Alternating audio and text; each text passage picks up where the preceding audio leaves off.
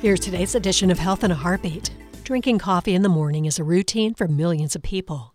Nothing beats that first sip, it instantly gets you ready for the day. But what if we told you that you could enjoy a different cup of Joe and that it would be better for your health? Coffee is a favorite beverage around the world. It's notable for its smell and aroma, along with its high amounts of caffeine. While coffee is rich in antioxidants and offers a boost of energy, it does come with side effects.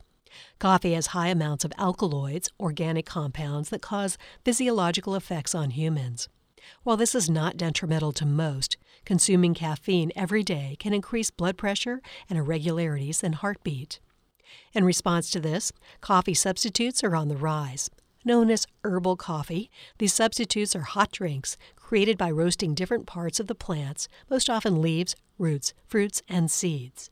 Plants such as acorns, dandelions, and wild lupins are roasted until they acquire the color and taste of coffee.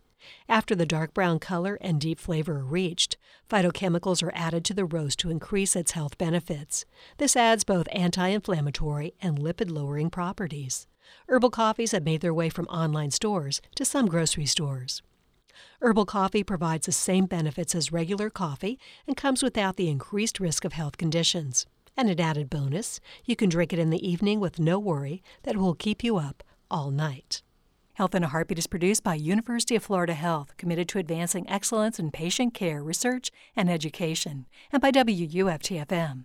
Our medical advisors include University of Florida College of Medicine faculty members who provide the latest information in health research and patient care.